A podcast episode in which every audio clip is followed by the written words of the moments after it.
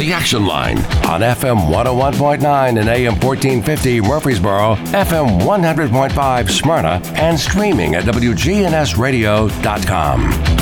Our guest during this half of the program, Dr. Sean Foley, history professor and expert on Middle East history. Good morning. Good morning. It's great to have an opportunity to speak with you today on this lovely morning. We're actually getting a bit of rain. What a good thing to see on a day like this. Definitely true. So I'm curious, whenever you have students, I'm sure they ask a lot of questions when it comes to the Middle East, when the Middle East is constantly in the news. Oh, absolutely. First of all, they ask a lot of questions. We are very blessed on this campus to have some phenomenal students, and anyone who's interested in coming, they should know we have great faculty, but our faculty also have wonderful students. When I think about teaching is a two-way street, and believe me, students will ask you questions and force you to think in ways that you didn't think otherwise. So anytime that hand goes up in the room, you know you're in for a challenge. But that's also one of the wonderful things about teaching at this university, not only with the students, but we have a superb set of staff, including those who organize this interview today, and an administration that allow me to do my job exceptionally well. So when you go and study, in depth about Israel, about war in Israel, do you sometimes go to Israel to document different things? Well, sure, I go to this region, and I should first begin by saying that when we think about this conflict is involving Israel, but also involving the Palestinians and the wider Arab region. And that when we think about this, that's an important, yes, it's a war. Israel is one of the two parties involved, but it's not the only one. And in fact, I'll give you an example. I had a conversation last week with one of my former students who's actually, his mother's from Tennessee. His father is from Qatar. He now lives in Qatar. And we had a long conversation about how this conflict was impacting him and the people he knew at his work in his region. So this is, of course, involving Israel, but it's not just Israel as well. And when we think also, I should note about Israel, it's a state that has a variety of different populations and a variety of different views. One of my students, Lincoln, says something wonderful, and I like to cite it. He says, this conflict is complicated. You can't just bear it down to one thing. As I said, when you work with students in the classroom, they're going to teach you as much as you're going to teach them. And that area of Israel is interesting because it is in a location where it's surrounded by conflict, when conflict's also within Israel. I mean, you have Syria. You just got so much going on there. Sure, and I regularly visit the region. Again, I was there in May, and I'll go back there later in the region. I've written extensively on this region, including I've spent lots of time in places from Turkey to Syria, to Saudi Arabia, and other nations in this region. And I regularly go back, in part, to get a better idea of what is happening. And I regularly am in communication with friends in places like Israel, but also in the larger Arab world as well. Again, it's been a difficult experience since the beginning of October, watching different people go through an enormous amount of suffering. That there's little, that no matter what side you're on, that there's an Arabic word, kahar, which means the combination of suffering, of history, of weight, all together. And you can feel that with everybody. And it's not just students, I should note, who are from the region. I have students who are from the Balkans. And when we're discussing the events that are going on in the Middle East, particularly the war between Israel and the populations in Gaza, they are reminded of what happened in the Balkans in the 1990s, even if they didn't necessarily experience it directly, and they feel that weight of that history as well. And it's something that is further educated me and helped me better understand the larger world that we're in. Now, your background, you have spoke on multiple TV programs, you have written at least two books already, and those focuses, whenever you're on TV, whenever you're writing books, they're on the Middle East and the changes that are going on in the Middle East that we've seen over the years. Sure, absolutely. And I've been very blessed to have the opportunity to live and to work in the region before coming to MTSU. I had multiple fellowships, but also I should add, while being at the university has been able to work with me to have fellowships in the region for me to both support my application for those processes and to spend significant time. And that's allowed me to not only produce scholarship to books, many articles and other things, but also contribute specifically to the classroom to bring in the types of things whenever I go to a conference, whenever I'm overseas. Part of what I'm thinking about is how can I bring that scholarship that I'm working on, and I work on a variety of things that I publish. I see no wall between what I work as a scholar and what I bring into the classroom. Those are the types of things I find extraordinarily interesting. And part of what I'm interested in is I'm interested in the politics and history of the region, but I'm also interested in cultural and other types of things that may not necessarily be as political or seemingly, violent or other types of things, but do help us better understand those regions. And I found if you get all that together, you can have a wonderful opportunity to publish and to write, to participate on shows like today, but also to bring your work into the classroom. And to me, that's exceptionally important. When in locations like Tel Aviv in Israel, or maybe somewhere in Syria or Malaysia or Saudi Arabia, out of those places, where do you feel, the safest whenever doing any type of research? I think safe isn't quite the word I'd use. First of all, I have friends in all those places. And one of the things I found is those friendships help define where you are. I've never felt unsafe in almost any part of the world that I've been in. I felt that, and let me pause for a moment, Malaysia and those other places. I should add one other thing that's important. Students at MTSU have the opportunity to travel. And one of the things I strongly encourage students to do is to travel to the region. And in fact, many people who live in this region that we're talking, again, not only in the Middle East, but in Middle Tennessee, have had the opportunity to travel. And I strongly encourage you to travel because it opens your eyes. You teach, I should add it, you learn a lot about where you're going. Absolutely. You talk to friends, you eat new food, you read new things, you learn new histories that you didn't know you could bring to the classroom. But the other thing I think is almost as important and often lost is you learn a lot more about where you're from. You learn about where your things are and where you're from will transform where those are. And I've had wonderful experiences everywhere I've had the opportunity to travel in the world. And those opportunities have enriched my scholarship, which is extensive, but also how I teach in the classroom. And I guess, what you see on TV, these are short snippets of horrible things that have happened, but they're only, small snippets within a timeline because there's a lot of other hours and days that pass right there in those countries. Absolutely. I'll give you an example. I have my students today will be reading in a history class in the Middle East a book which has a discussion between two women who are from Israel, from Jerusalem, one of whom's moved to Canada. And one moves to Canada, and the other woman goes to visit her. And when she goes to visit her, she suddenly realizes what you just said, that the snippets that she sees have nothing to do with the daily life of her children. Give you an example. She reads an article about a terrorist attack that takes place in Jerusalem. She's terrified. She calls her kids, and the kids say, well, I've got to go to soccer practice. And so these types of things, you're right to point that out. And one of the reasons to travel is to get a better perspective of what that means. But it's still... that doesn't mean that these events don't happen. When I was in Istanbul on a research trip, there had been a terrorist attack. And one of my colleagues was an Israeli from Jerusalem. And we heard an explosion. It was at a significant distance. But he looked at us normally and said, oh, that's a car bomb. I'm from Jerusalem. I know that. And, both of those things are true. That's part of what makes telling the story about this region so difficult, but also challenging and rewarding.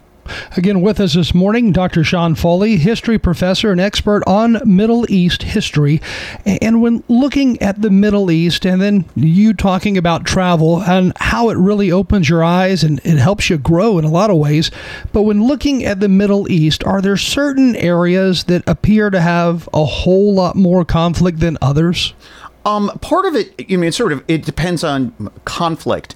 And again, I should note when we think about conflict, we should do so with a tremendous sense of a tremendous sense of understanding, not only of that region, but also I should note of our own region and of our own societies, of trying to understand how cultures and things, we have disagreements in our own society. And it's important to remember when we look at other societies to do so with a tremendous sense of honesty and a sense of understanding about how, by the way, they look at our sense of the world as well. One of the things I should say about conflict, there are certain regions, obviously the Palestinians and the Israelis are one example. There are other regions, but I should actually, if I could turn the conversation in a moment, if you know, one of my books is on the arts and on arts and one of the things that I find that I've learned from these artists is they've looked at conflict within their own societies, oppositional forces.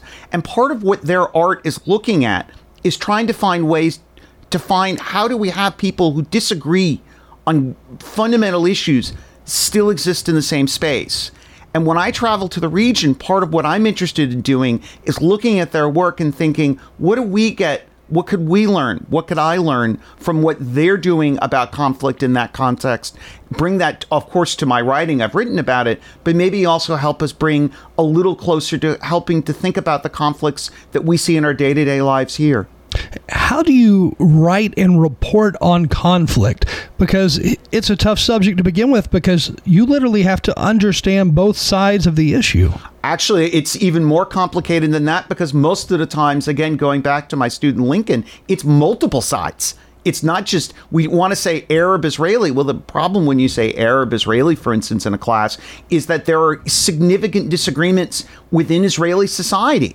I'm going to give you an example. The conflicts that we're seeing now between Hamas and Israel were predated by an enormous political fight in Israeli society that went to almost the basic being of sort of how do they define their judicial system? How do they define their political system? Where you have demonstrations with 100,000 people on the streets protesting against their government in a democratic society. That's conflict by itself. And so when you think about that, part of what you then have to do is step back and be able to say phrases like, yes, but, to be able to understand that there can be, again, as I mentioned earlier about that reality about Jerusalem, both of those can be existent simultaneously. And part of what you then have to do, both in your writing and the classroom, is be open to those multiple realities. When I think about teaching, you want to create windows where there were once walls. And that's the same thing with writing. You have to be able to do that in that context. In Israel, for example, Jerusalem, you've got two major religions, those who are Muslim, those who are Jewish. And for the most part, it seems like they have lived without a lot of conflict when you look at the bigger picture in Jerusalem. But then you hear stories about Palestinian territories and how that plays a role in some of this fighting that's going on. Well, let's back up again. Remember, Jerusalem is also a holy city to Christians.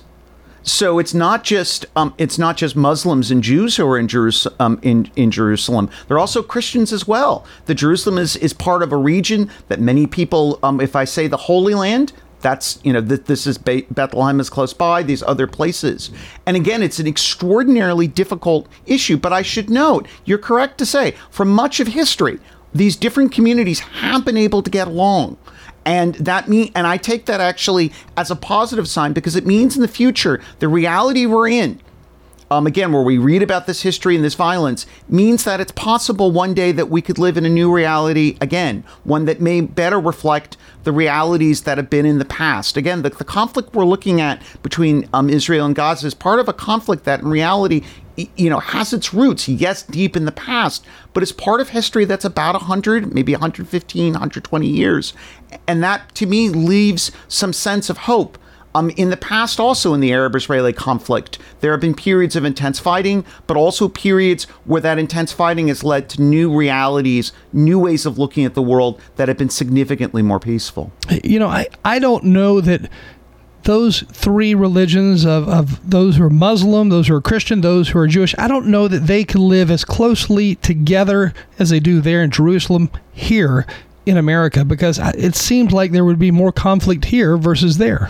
I would first by say, and before even when we think about those three religions, one of the things when you realize when you go there is there are differences within those communities. Again, as we know here, Christianity is, there is Catholic, there's Catholic, there are Protestant traditions. Within the Protestant tradition, there are different ideas. Within the Catholic tradition, there are different ideas. And that the first thing to say is there are differences even within those three communities. But I would actually argue that if you look at the United States, we actually have all those communities here.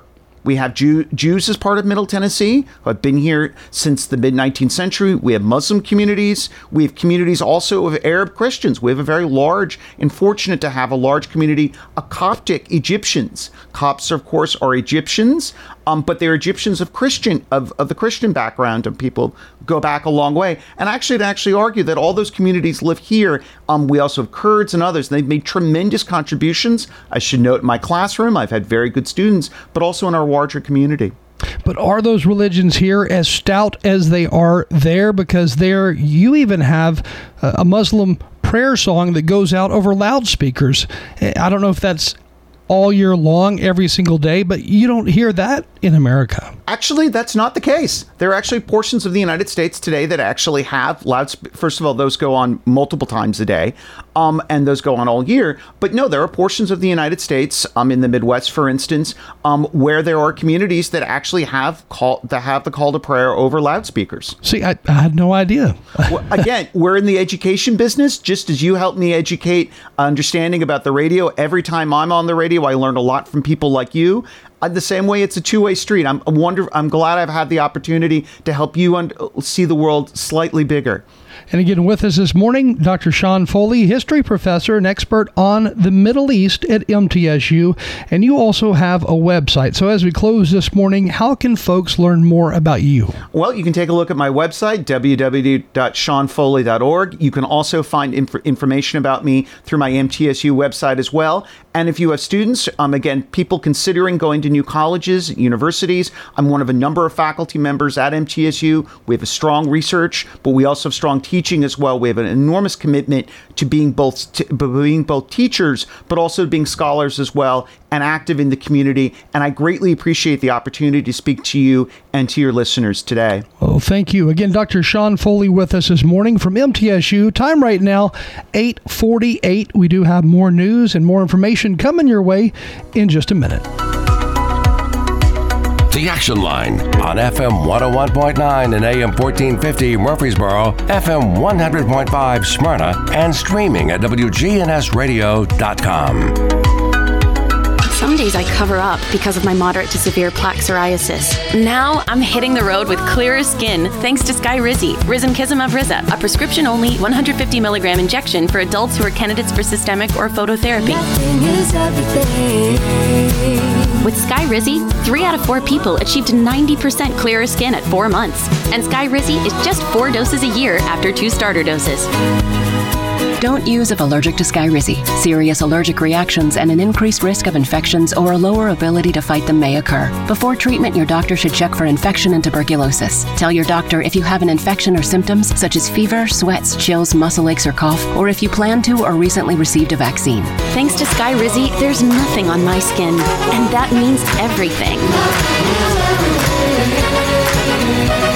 Ask your doctor today about Skyrizi, the number 1 dermatologist prescribed biologic in psoriasis, and visit skyrizi.com or call 1-866-SKYRIZI to learn more. If you're looking for an authentic relationship with financial experts who genuinely care about your unique needs, Capstar Bank is for you.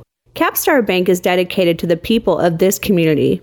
Capstar Bank wants to help you reach your financial goals, because at Capstar Bank, you matter to us. Capstar Bank, 2230 Dr. Martin Luther King Jr. Boulevard, capstarbank.com. Member FDIC, Equal Housing Lender.